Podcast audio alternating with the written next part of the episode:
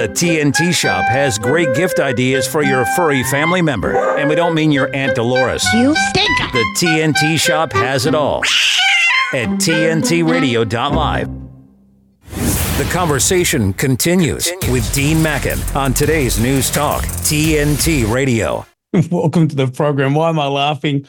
Because um, I saw a movie on the. I saw two movies on the weekend. To be honest, one that I really wanted to uh, watch and that I paid for, and the other one I might have accidentally just stumbled into the cinema for half an hour so I could bag the crap out of it, but know what I was talking about.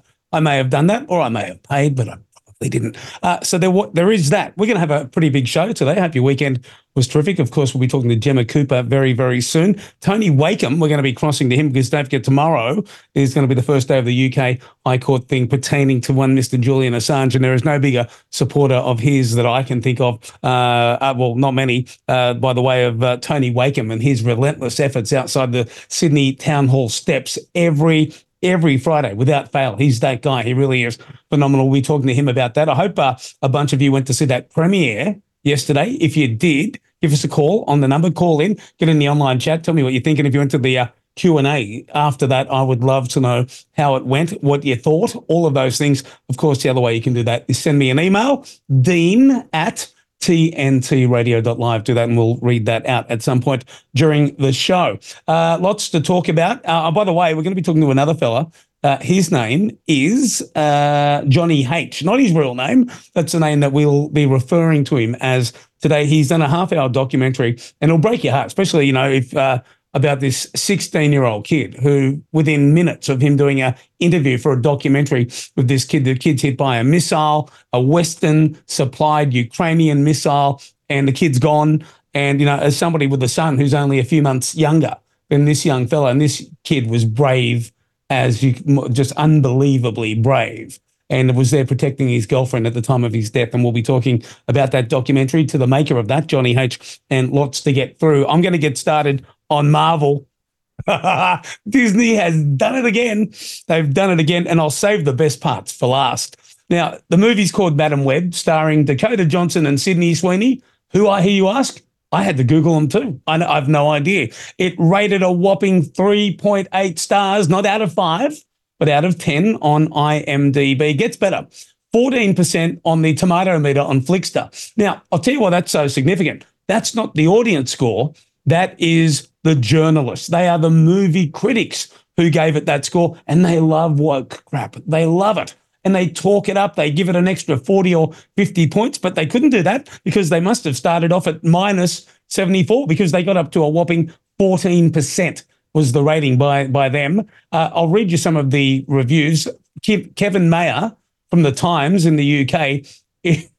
it's in its sheer mind-boggling awfulness. It represents the death of the superhero genre, the burning of the superhero genre to the ground, and then returning in the middle of the night to piss on the superhero genre's grave or ashes. Uh, he, he, doesn't hold back. I've got a whole bunch of these. I'll, I'll skip a couple. Uh, Ro- Robbie Collin of the Daily Telegraph in the UK.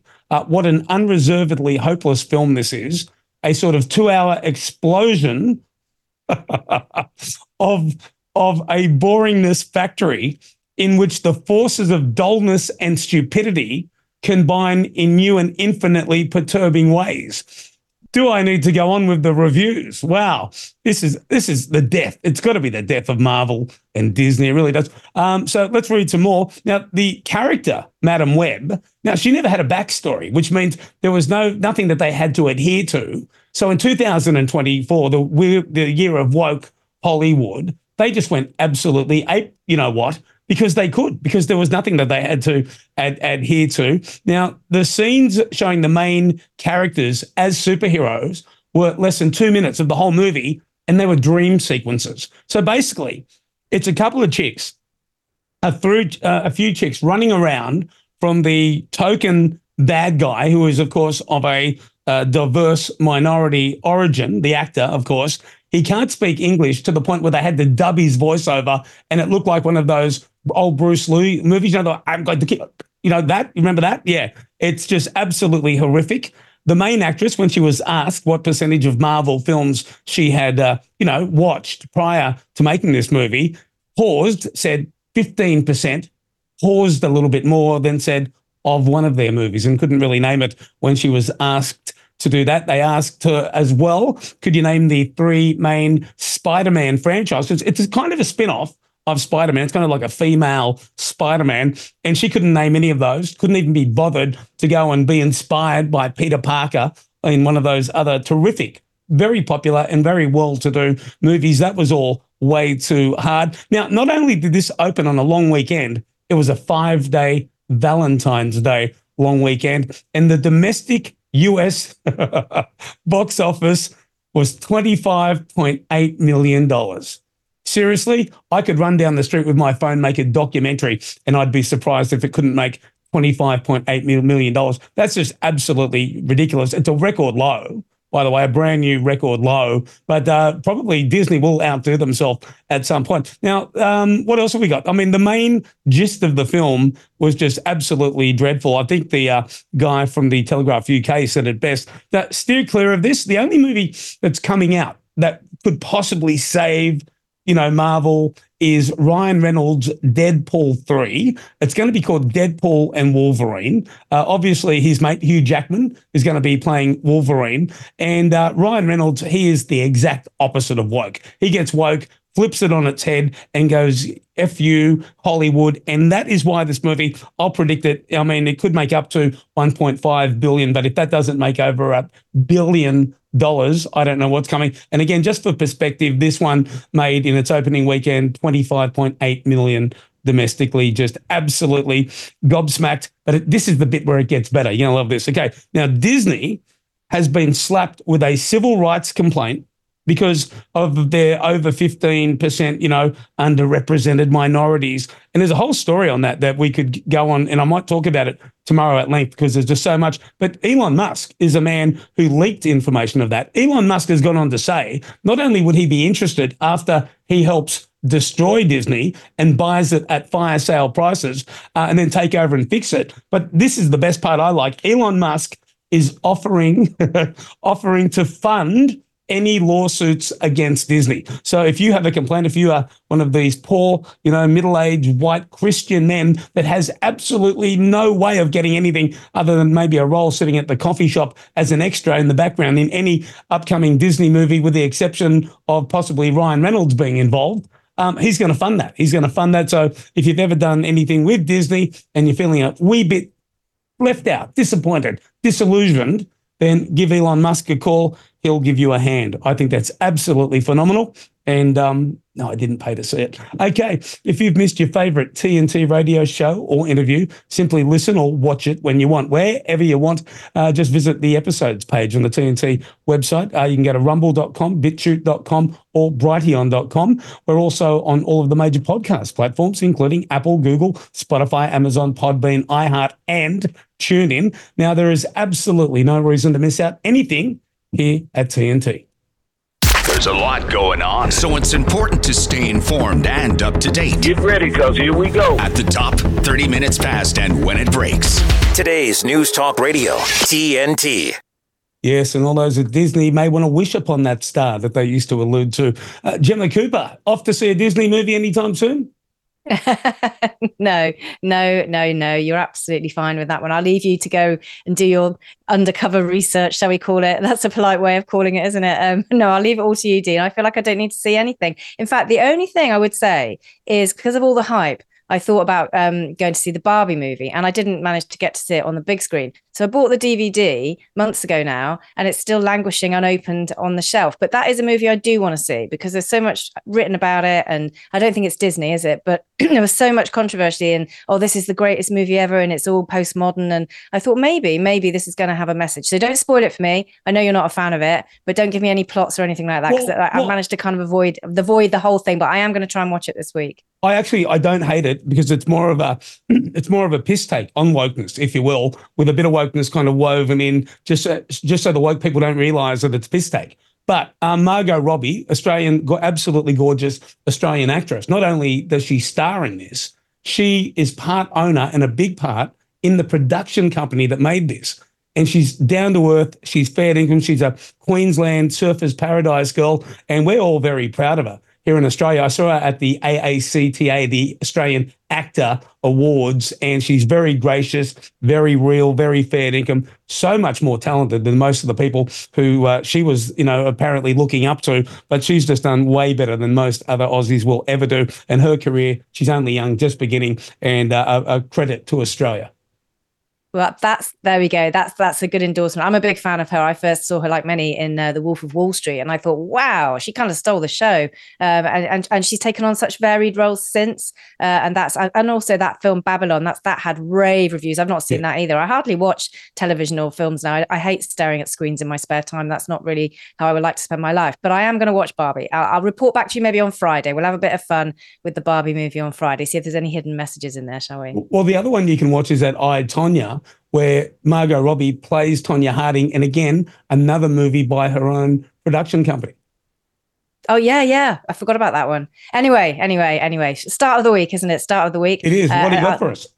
Well, obviously, it's a big week in the UK for Assange. Uh, with TNT, we'll be uh, at, live at the High Court tomorrow and uh, Wednesday. So, yeah, lots to say this week about free speech and where it goes from here, because it does have implications for all of us. But a story I'm bringing this morning is, is just another legacy of the COVID years, the scamdemic years, and it's a horrible legacy. We talk about the legacy and the impact on the NHS quite a lot here on TNT, especially the UK shows. Um, but this is the justice system, and it's uh, figures out this morning that say that victims are now waiting up to five years, five years for their case to even come to court because of the huge backlog that's been caused uh, since 2020 by the closure of the court system, especially the Crown Court system. Uh, it means that uh, uh, many prisoners have been in, on remand, which means they're just in prison waiting for their cases to come to court. Some prisoners have been on remand for three years, just waiting, languishing in a jail cell. 16% uh, of the prison population, uh, that that that's what that accounts for now. Where you know you've been arrested, you've been charged, you're waiting for the case to come, but but because of the backlog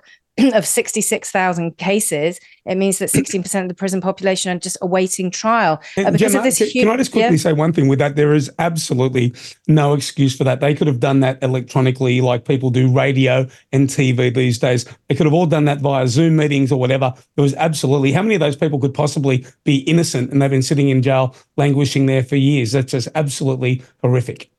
That's the entire point, and it's de- it's deterring people from bring- bringing cases to court because of the, of the delay. So your life is effectively on hold. There's one case study here of a rape victim who's waiting five and a half years for the case to come to trial because of being postponed right at the start of the scamdemic. Uh, and it's basically the justice system is saying, you know, people are just unlikely to bring cases to court because they don't want to wait. It's not worth the hassle. Um, last year, we talked about this as well on TNT, is that the Justice Secretary was forced to say to courts, look, we will abandon prison sentences if you're giving sentences of a year or less. Well, we'll give them other other other ways of paying for that crime. And also, um, prisoners were being released early last year. Some of them violent, murderers and rapists were, you know, coming towards the end of their sentences. And they were saying, well, just let them out early to make space for all these people that we need to put in because of the backlog of the court closures from 2020 onwards. So it is a scandal in this country, of course, all funded by the taxpayer and all caused, of course, by what happened in 2020, the COVID, the scamdemic, the pandemic, however you want to call it. This is the knock on effect, not just to the economy, not just to the NHS here in the UK, but to the prison system. And it has led to, as I say, violent criminals being let out early to make space for people who may not even have committed a crime, as you rightly say, Dean,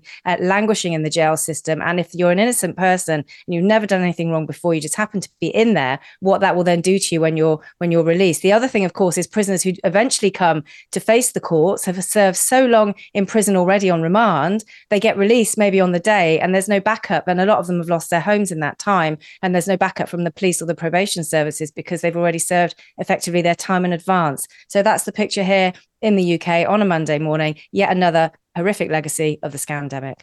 And Gemma, wouldn't it be terrific if all these violent uh, criminals that have been released early, if we had a law that said they will be released, they will be at some sort of halfway house located within three square kilometres of the magistrate or judge who let them out early. I think that would be terrific. That's where they should all be. Well, that is a form of restorative justice, isn't it? Yeah. That's, you know, if you're going to make these decisions, then, then maybe you could suffer the knock-on effects of what, you know, the direct results of the of the decisions that are now being made by government and the prison system as a result of what we did to, from 2020 onwards. Yeah. yeah. Good plan, Dean. Good plan. Well, we've we got plenty of them, and of course, the big plan is not to go see any Marvel movies anytime soon. But to always tune in because Gemma Cooper is across it all, and we appreciate you, Gemma, very very much. Of course, you'll be back with Sonia Poulton in about an hour's time, a little bit less, and uh, joining me here tomorrow at TNT.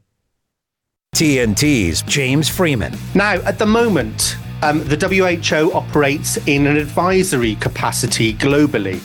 But all of that will change if amendments to the international health regulations go through, combined with the ratification of a new global pandemic accord. Um, it started off being called as a treaty, but they thought that would frighten everyone. Um, so they now called it a pandemic accord. But it is an international treaty. And if it goes through, it will give the WHO legal powers over all of its members. James Freeman on today's News Talk TNT. Military families often sacrifice precious time away from loved ones while serving our country. And for those with children, the separation can be especially difficult. We were worried that with him leaving that she would lose those connections with her dad. Some of life's best moments happen between parents, children, and the pages of a good book. United Through Reading provides that connection. You can watch your mom or dad read a book to you, and it almost feels like they're really there. We ensure they remain a consistent, meaningful part of their children's lives, no matter the distance. Just seeing Jacob recognize daddy again after a long time just melted my heart. And now, as we're facing greater isolation from our loved ones, United Through Reading is also available to veterans. Learn more about United Through Reading and download our free secure app at unitedthroughreading.org. If you're talking about it, we're talking about it. Today's News Talk Radio, TNT.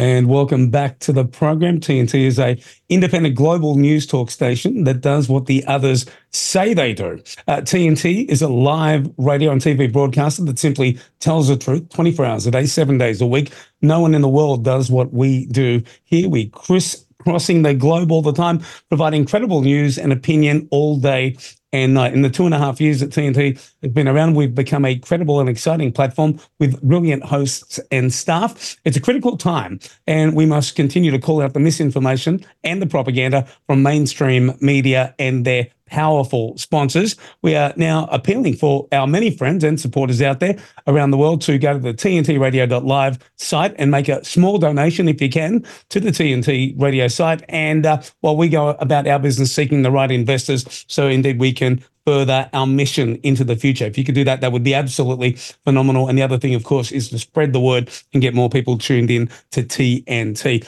Uh, my next guest, it's not his real name. The name we're going to call him by today is Johnee H. He's an Aussie. He's an Australian independent journalist. He spent six months in Donetsk in uh, back in February of 2024.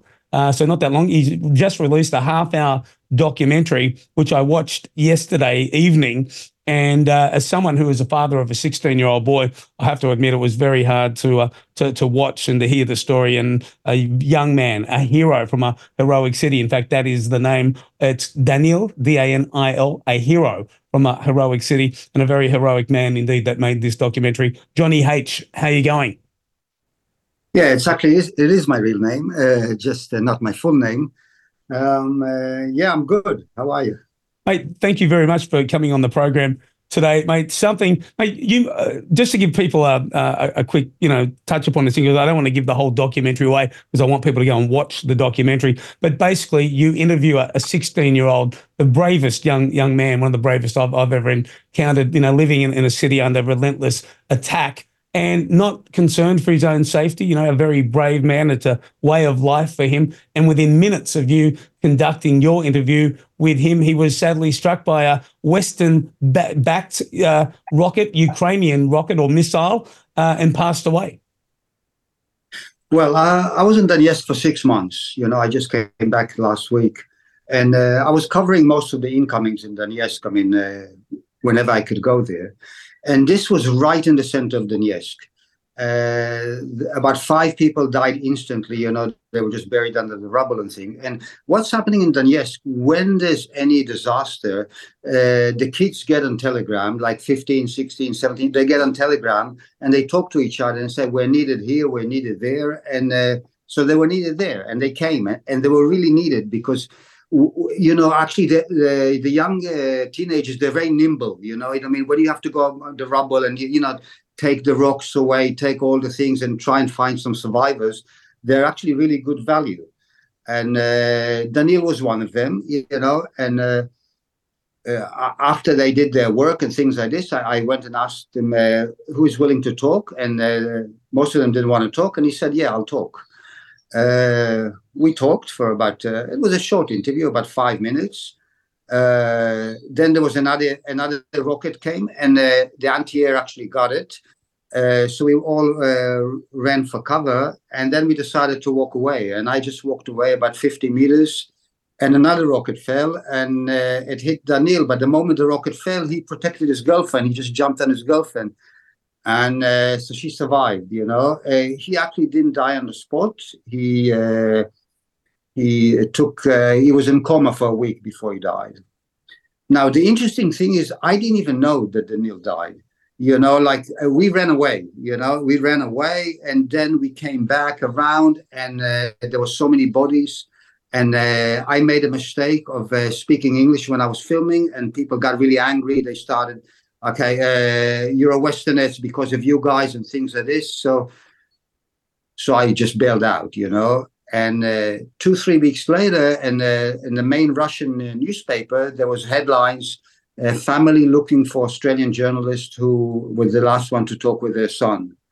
And uh, that's how I actually knew that he died. You know, and the family invited me over, and uh, you know, you saw the documentary. I, I did interviews with the family. I uh, went to his grave on the 40th day. The, the Russian Orthodox they have a wake after 40 days and I decided it's a story I want to share because it was the first person that I personally talked to that actually died, and uh, I wanted to share that story. Yeah. Hey, uh, full commendation to you uh, because when you're talking to these people, you didn't hide the fact, you know, that you come from a country that has a government that has been funding, you know, giving money for the missiles, the very missile possibly that went and hit young, that you know, Danil. Uh, it's very brave of you to have done that. The other thing that is very sad that so many people over there would accuse yourself, for example, or me, if I was to go over there, as being complicit in this when we are 1000% against that which our own no, government is mean, doing. They, they, didn't really accuse it. It was just the, the fire of the moment. You know, there was so many dead after this missile and there was so much blood around and just to hear English was too much for some people. You yeah. know what I mean? I, I, mean, if I met them uh, two hours later, they probably would have given me a hug and said thank you. But it was just, you know, sometime in the moment, you just have to understand. And I, I had to, a few times, I just had to understand. I represent. Uh, I can tell you another story. I, I, uh, I, I was always covering civilian affairs you know, I never went and covered the soldiers on the front line. I just covered the civilians on the front line. So once I went to the suburb, and uh, this suburb is about 1,500 meters from Ukrainian positions. And uh, I went to the shop, and uh, I wanted to talk to the lady that, that owned the shop. You know, I mean, the shop was all sandbanked, you know, like it was full of shrapnel. And she said, she, she just said to me, just, just, just go away, go away. I don't believe you guys. Every time we've had any Western journalists come here, uh, they just uh, talk to us and then they said they say it's Ukrainian suffering, you know and I went away, you know, but I was very new to Donetsk. And then I continued to come a lot to that suburb. You know, everybody started to know me. I started to do a bit of humanitarian work, help help some single mothers in the suburb. So I have, about four weeks later, I came to her shop again, and I didn't know what she was going to say. You know, I just came to buy a bottle of water, and she said, "It's you." will you marry me? uh, you know, it's it takes time to build the trust, you know, because they've had so many uh, Western journalists from agencies actually they just uh, they just film the footage, but actually they twist the story around, you know, and uh, you know they don't really trust us, uh, and and it's not it's it's not me or your fault, but I understand why they don't trust us. Yeah, I, I think it's terrific that I mean, as you went there as they have become aware of you for your humanitarian efforts. Uh, of course, subsequently, the documentary that you've made, um, you know, you're shedding light on just how we feel as people in America, in Australia, so many of us supporting your, you know, your plight, their plight. And uh, but they wouldn't know that because most of the Western journalists, as you pointed out, are just horrific. They go there, they get a story, they ed- re-edit it, they twist it on its head. It is absolutely horrific. But I've got a short news headline to get to. On the other side, Johnee, I want to find out how you got to be there, what made you make the decision to go over and do what you did. I'd love to find out, and we will right here at TNT after this break. What time is it? Now, TNT Radio News. You know what time it is? Yeah! Time to read some news. Matt Boyland here with a quick look at your TNT headlines. Truck drivers backing former President Donald Trump are refusing to make deliveries to New York City in protest of the $350 million civil fraud ruling against their ex commander in chief. US Vice President Kamala Harris has claimed Russia is losing the war in Ukraine, despite Moscow claiming a major victory in the Donetsk People's Republic. And while the war may be a tactical issue for NATO, Vladimir Putin says for Russia it's a matter of life or death. Don't miss a thing. Be sure to download the TNT radio app from either the Apple App Store or Google Play so you can easily listen live to us anywhere, anytime. Available right now to download, keeping you up to speed on TNT Radio. And we are back with Johnee Hagerman, who has just returned from the Ukraine, from the front lines there. Pretty much um, a way of life is just wherever you are, you're under constant attack over there. A good fella. Mate, how dangerous was it? Uh, before we even get onto that, you will have just heard our news headlines. I mean, there's some American politicians again advocating that Russia's going to lose. I don't believe that's even possible that that could happen. And they just tell lie after lie, and they're never held to account, are they? Look, uh, Russia is not going to lose, but I'm not going to lie to you. It's a tough battle. You know, like I was in Donetsk for six months. You know, I'm actually going back, you know, soon. But I was in Donetsk for six months, and uh, the that front line didn't move more than hundred meters here or there. You know, like uh, it's just in the last week like uh, I've just talked, I, I talk with uh, people in Donetsk all day. Uh, just in the last week, that finally Avdiivka is it's not fully taken yet, but the Ukrainians are retreating from Avdiivka. So uh, it's a tough battle. Yeah, Russia's not going to lose, but yeah. it's not it's not it's not a cakewalk. You know, it's uh, it's, uh, it's it's it's a tough battle. You know. Lots of people were referring to it as the world's first drone war. no doubt you heard, you probably heard your share of drones buzzing about the place. Of course, that increases not only the suicide drones' ability to kill, but of course the uh, the artillery positions can be reported far more accurately. Hence the horrific death toll that we're we're getting out of that part of the world at the moment. Look, drones are really scary. You know why? Because you never know whose drone it is. you, know? yes. you, you actually don't know if it's a friendly drone or it's an enemy drone, especially when you go around the civilian front line. So, so both sides have drones in the air. you never know whose drone it is. Yeah, yeah. Drones are a bit freaky. It's yeah, it's a new story, drones. So that's why I think the, the some of the front lines are so static because you always know, you always know where their positions are, you always know where it was hit uh, yeah, it's a tough artillery battle. Yeah, there's no. Uh, I'm not going to try and glorify it. I'm not going to try and say it's really tough. Yeah. Yeah, of course, you've just came back from there. I've heard from others recently the fighting is really ramped up. I've also heard that uh, the West could be sending a team of, and I will use inverted commas, peacekeepers over there to keep an eye on the civilian population freeing up another 50 or 60,000 uh, Ukrainians to go out there and fight that war. Um, are you hearing stuff like this while you're over there as well? No, I didn't hear any stuff like this, and I don't think Russia will uh, tolerate any Western uh, peacekeepers. I mean, uh, I think Russia would look at any Western peacekeepers just as enemy combatants. I don't, I don't think Russia will tolerate any Western peacekeepers because we all know they're not peacekeepers. You know, yeah. a, peacekeeper, a peacekeeper is a neutral person. Yeah, I, I agree. If, if, if they do that, I mean, that's could be an escalation to World War Three. I, I, think it would be a, the worst move ever. But I mean, have a look. We've got somebody as demented as Joe Biden in the White House. God knows. I mean, anything could happen with somebody like that running the show. Yeah, I mean, we see what's happening in Gaza. Uh, yeah, it's uh, it's insane. It's really insane. Now, mate, you said you're going back there. Um, let's go back a bit further where were you the day you decided I'm going over there? And initially, was it just to help, or was it to make a documentary, and then the help came with that, or just what was the whole sequence of events that led to you being there?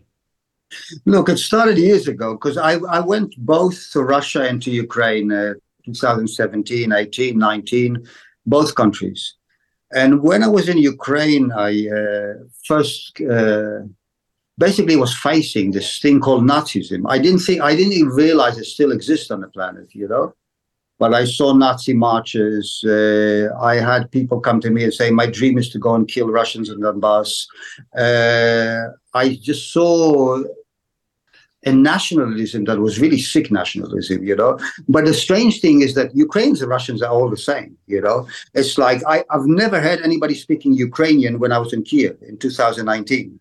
I haven't heard that language. Everybody was speaking Russian. Yeah. So when the SMO started, I I had this I think, look, I started to see all the lies in mainstream media, and I thought, yeah, maybe I should go. I made one attempt to go. I went to Turkey, and I was going to go back, and then I had a personal uh, a personal accident uh, and in my back, and uh, I couldn't make it.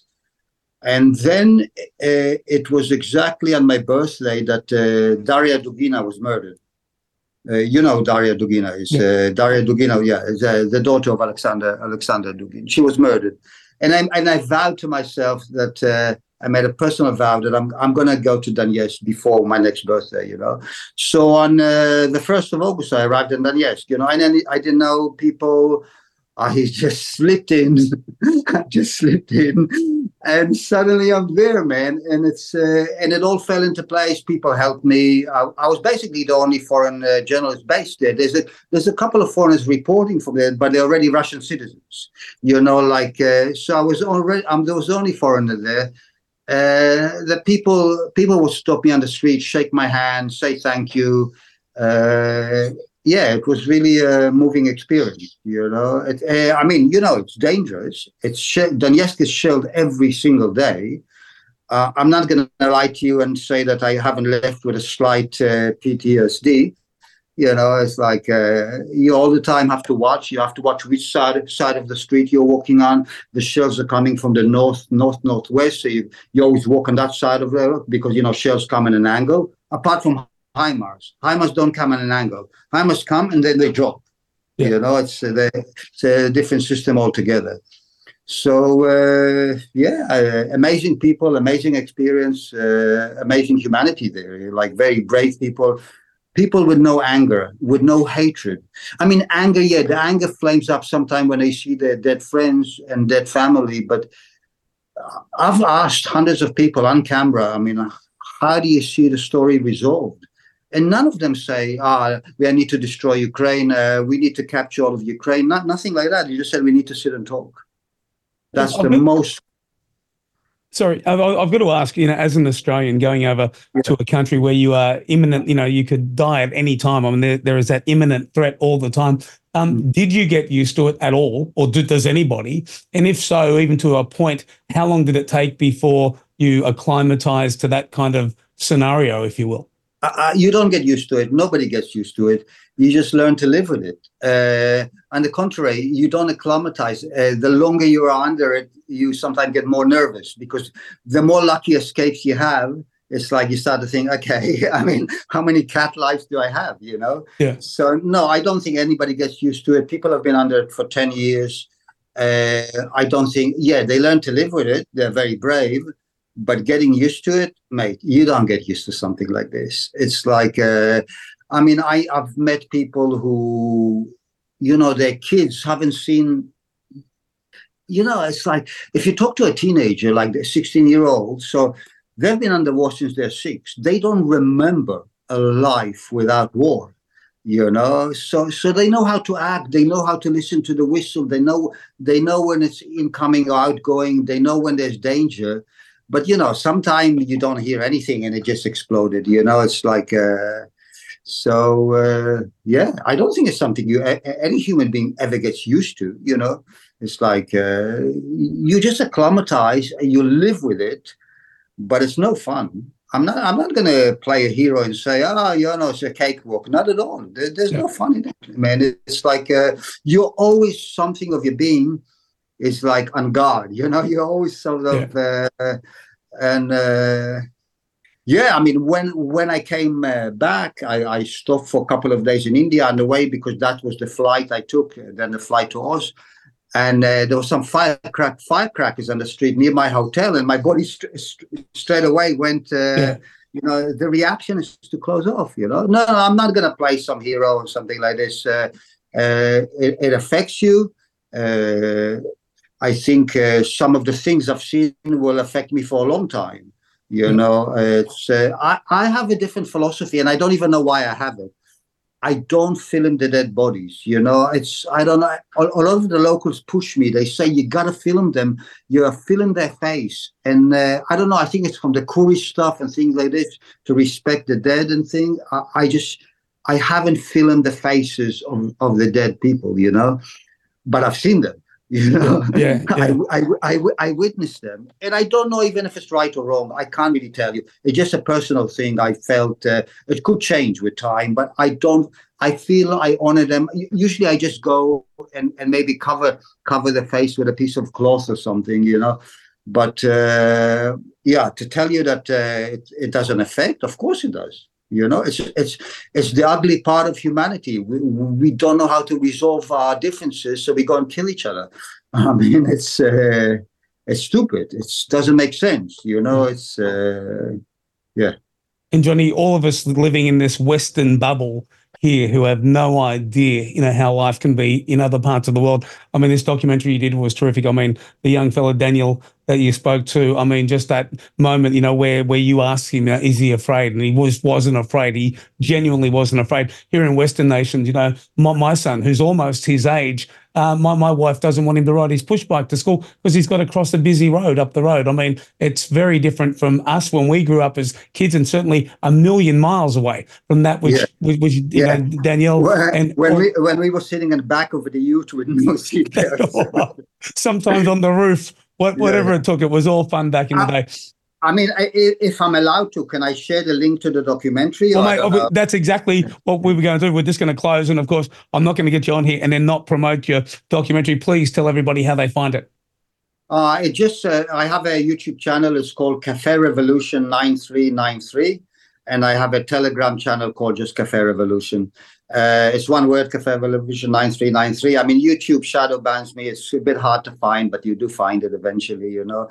Uh, I don't I don't talk politics on uh, on my uh, on my videos. I just I'm just an eyewitness reporter. Just what I, I see. I, uh, I, I, I, noticed that and it was very refreshing. You know, you didn't seem anti or pro anyone, just pro life, pro, pro doing the right thing and pro getting a better outcome. And that's how you came across mate, I have mates in Ukraine. You know what I mean? I don't hate Ukraine. I don't hate anybody. You know, I mean, I know people in Ukraine. It's like, uh, and like I said, it's the same people. I mean, everybody. I mean, maybe we, we can we can chat. This is very short chat, twenty minutes. I got so many stories, but uh, everybody in Donetsk has relatives on the other side. Yeah. That's how and, it is. And, and, and, let's face it, mate, the only bad guys in this whole war are the ones who are, who are advocated for the war, who are pushing the war, who are funding the war, these people Absolutely. in politics around the world. Mate, yeah. they are the bad guy. And until people wake up at the ballot box and get and drain the swamp, get rid of all these bastards, hey, and, all, and all I see is hundreds of thousands of great wonderful people who are now dead, gone to fight a rich man's war, and God knows what, what else it's about. But mate, it really is horrific. So, mate, thank you Thank okay. you, Johnee, for coming on. I really appreciate it, mate. And just very quickly, are you intending to do another documentary when you go back, or is it uh, no, there to help out? No, no. I, I just make make many videos. The idea of the documentary came when I saw so many stories. I'm I'm making another documentary about a little girl that I half adopted, a one year old girl that lives on the front line. So I'm making this documentary now. It should be ready in three weeks.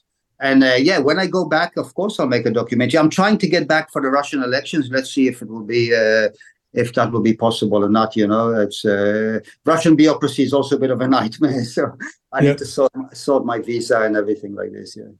And uh, I, I can have a whole different conversation about some political uh, opponents who recently passed away in jail. That's a whole other conversation uh, Okay. about what happened in Russia recently, but all Okay. very interesting. Johnee Okay. H, mate, thank you very much for what you do. And uh, when you go back there, be safe. Okay, thank you. Okay, we're, we're going to be back with Tony Wakeham. We're going to talk about Julian Assange, what's happening tomorrow and the next day in the UK, and how it could affect all of us, not just him. Back after this. Give me a minute with TNT Radio's Steve Malzberg. Well, the gals at The View were at it again, specifically Joy Behar, who defended Joe Biden on his memory and his memory issues before actually asking a legitimate question. And by the way, before I continue with this, why did, would he want to remember the day that his son died? Why? You want to block that out of your head. You want to remember No, when he he- was I- I- alive. so I've- oh, wait, hold on. The fact is getting that fact is getting completely buried. Okay, so he mixed up the names of a couple of people. How big of a problem is this going forward in this election for Biden? And Sunny Hostin took the question and ran with it. I think it's significant, actually, and you and and you know to mix up the president of Egypt with the president of Mexico because his name sounds like Sisi, I, I, that that's bizarre. And and what are the two names? Obrador. The Sisi and Obrador. It's not super close. Yeah, they're pretty different. And the other thing is, what the report said was um, he could not remember when he was the vice president. Wow, looks like Sunny wants Biden out of this race, and she has a plan. There's an off ramp here, and I think one of the off ramps that we need to think about is once all of the delegates are are received, the Dem- the DNC will be certifying the delegates, right, um, and the count, and Gavin Newsom can be swapped out if Joe Biden decides to Or step another aside, candidate. or It another can be candidate. done. When the crew on The View is openly talking about Biden dropping out, it's only a matter of time. Thanks for giving me a minute. I'm Steve Malzberg. Catch my show Monday through Friday, 9 p.m. Eastern, right here on TNT. Right now, the forgotten poor are waiting for healing and care, for life saving medical care, for a chance to live with dignity and hope. They are waiting for Mercy Ships and you. Mercy Ships is the largest floating civilian hospital in the world with volunteer medical staff and crew who donate their time to save lives. And now, as our newest state of the art hospital ship sets sail, Mercy Ships will double our ability to reach children and adults who need us now. Without the work of Mercy Ships, these patients don't have another option. Mercy Ships is answering the call to serve suffering people who have nowhere else to turn. Together, we are going to some of the world's most desperate places and bringing a wave of hope and healing to those who need it most. To learn more about this wave of hope, go to mercyships.org today. This is the Dean Mackin Show on today's News Talk Radio, TNT. Now, last December, Julian Assange's two day public hearing was announced for tomorrow and Wednesday at the UK High Court to determine whether he'll have permission to appeal. Now, uh, or whether he'll be extradited to the United States. Now, the TNT is going to be at the Royal Courts of Justice, broadcasting and covering the next couple of days if it goes that long. And uh, we'll be broadcasting from various locations throughout London. And of course, we were a big part of the the premiere yesterday of the Trust Fall Julian Assange and uh, all over the Q&A and panel discussion. So if any of you, of course, did rock up to that over in the UK, uh, send us an email or a phone, give us a phone call. Let us know. We'd love to know what you thought. And uh, don't forget, of course, that has now officially opened. So you can go and watch that particular documentary. And I would strongly suggest that you go and do that. Now, Tony Wakeham has been a supporter for years of Julian Assange, but next level supporter, a guy who not just by himself, but he's got other supporters as well who join at the Sydney Town Hall steps every Friday to raise awareness of Julian's plight. He's a fantastic fellow, and we're going to discuss the implications of what's happening over the next couple of days. Tony Wakeham, how are you? I'm very good, thanks, Dean, um, and thank you for having me again. Mate, being as strong a supporter as you are, I think it would be fair to say you're probably pretty bloody nervous as well. Oh, constantly. But look, I think we're winning. You know, I can see movement in a forward direction. So my hope, you know, my optimism is being raised.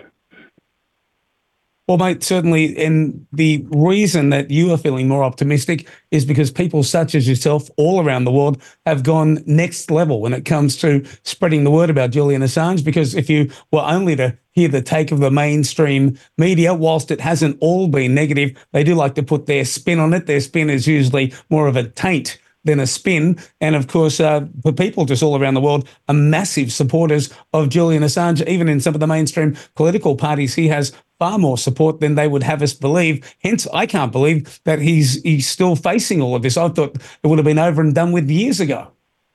Well, didn't we all? Uh, but look, there's good news. The Australian Parliament has voted uh, overwhelmingly in favour of speaking up on his behalf, and they are the first Western Hemisphere government to do so. So, hallelujah, you know, they finally, it's taken them 13 years, but our government's finally stepped up to the plate.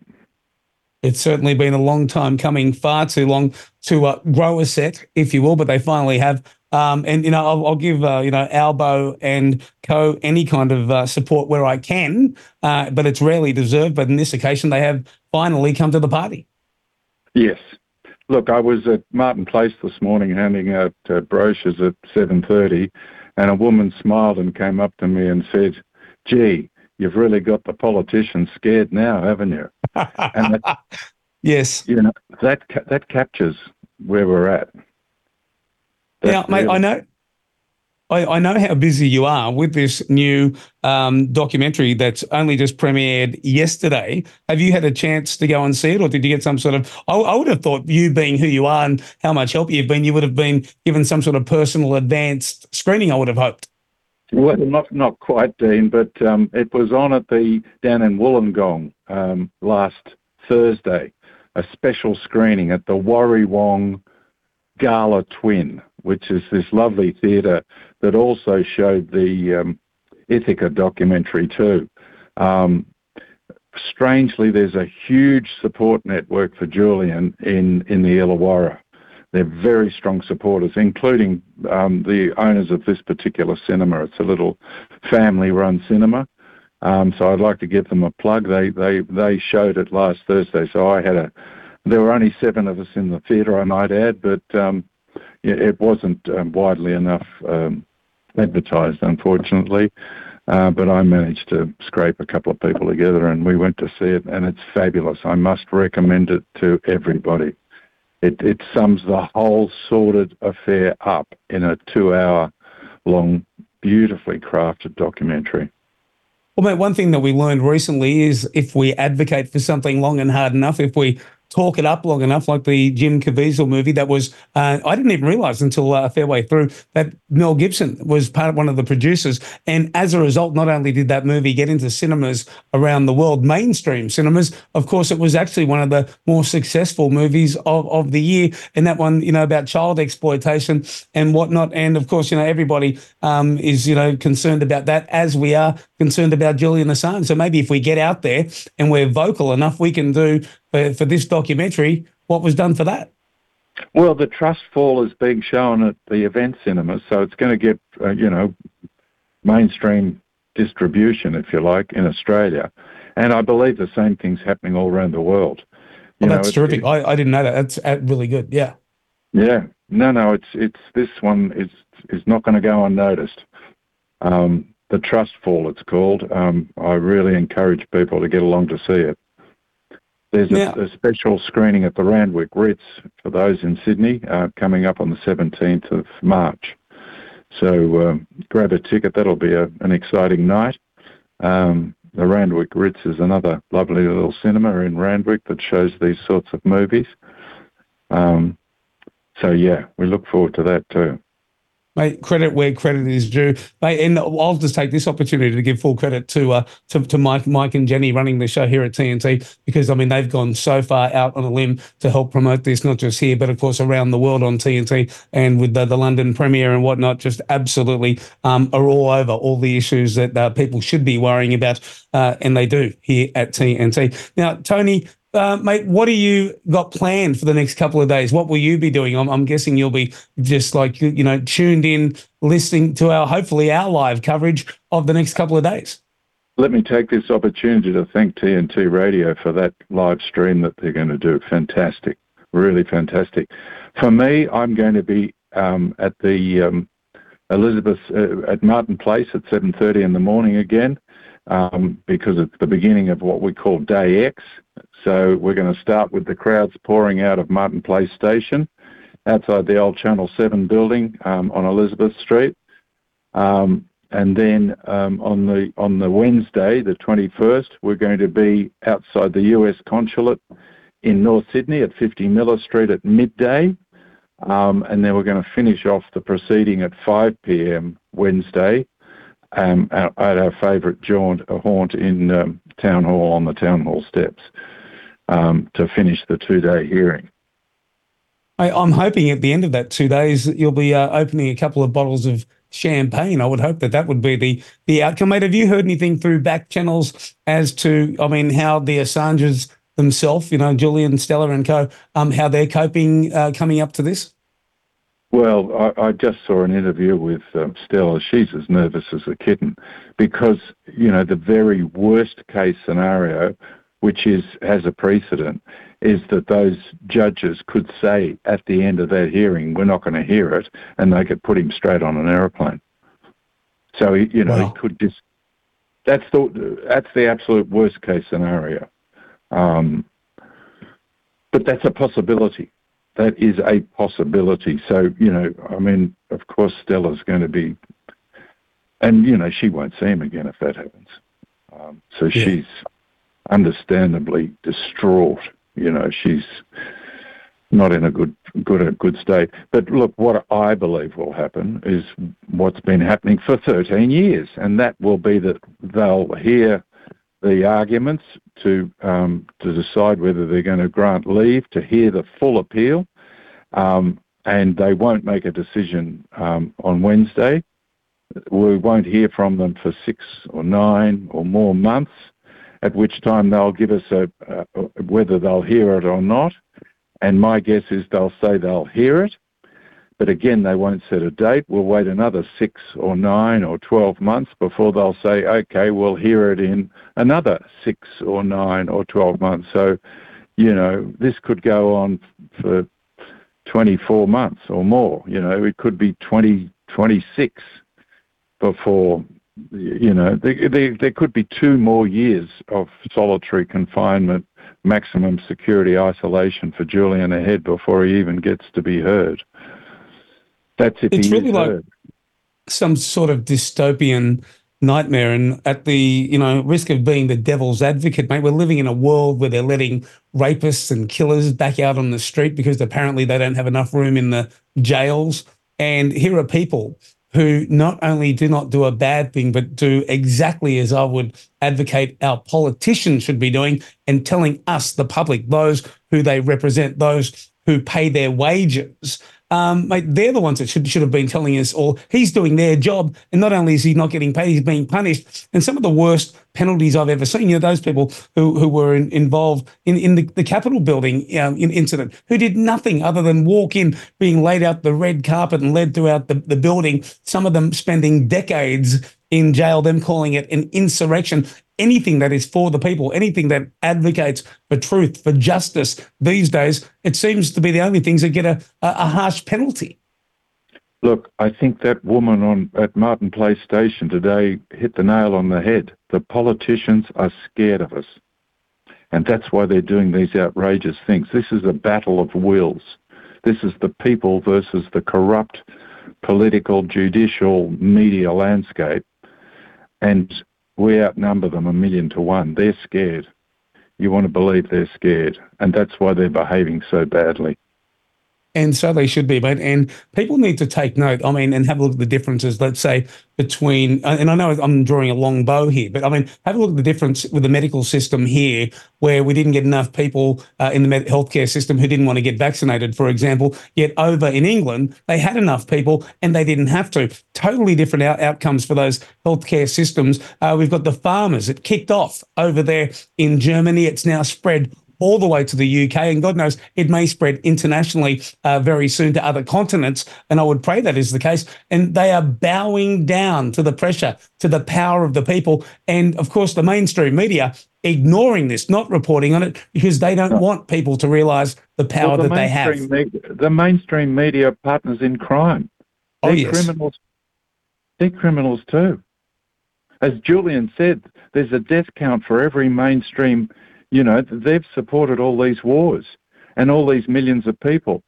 So they've got a death count per. They're part of the war criminal network because they're the ones that are keeping these wars going. They, they, in fact, they're some of the most culpable of all.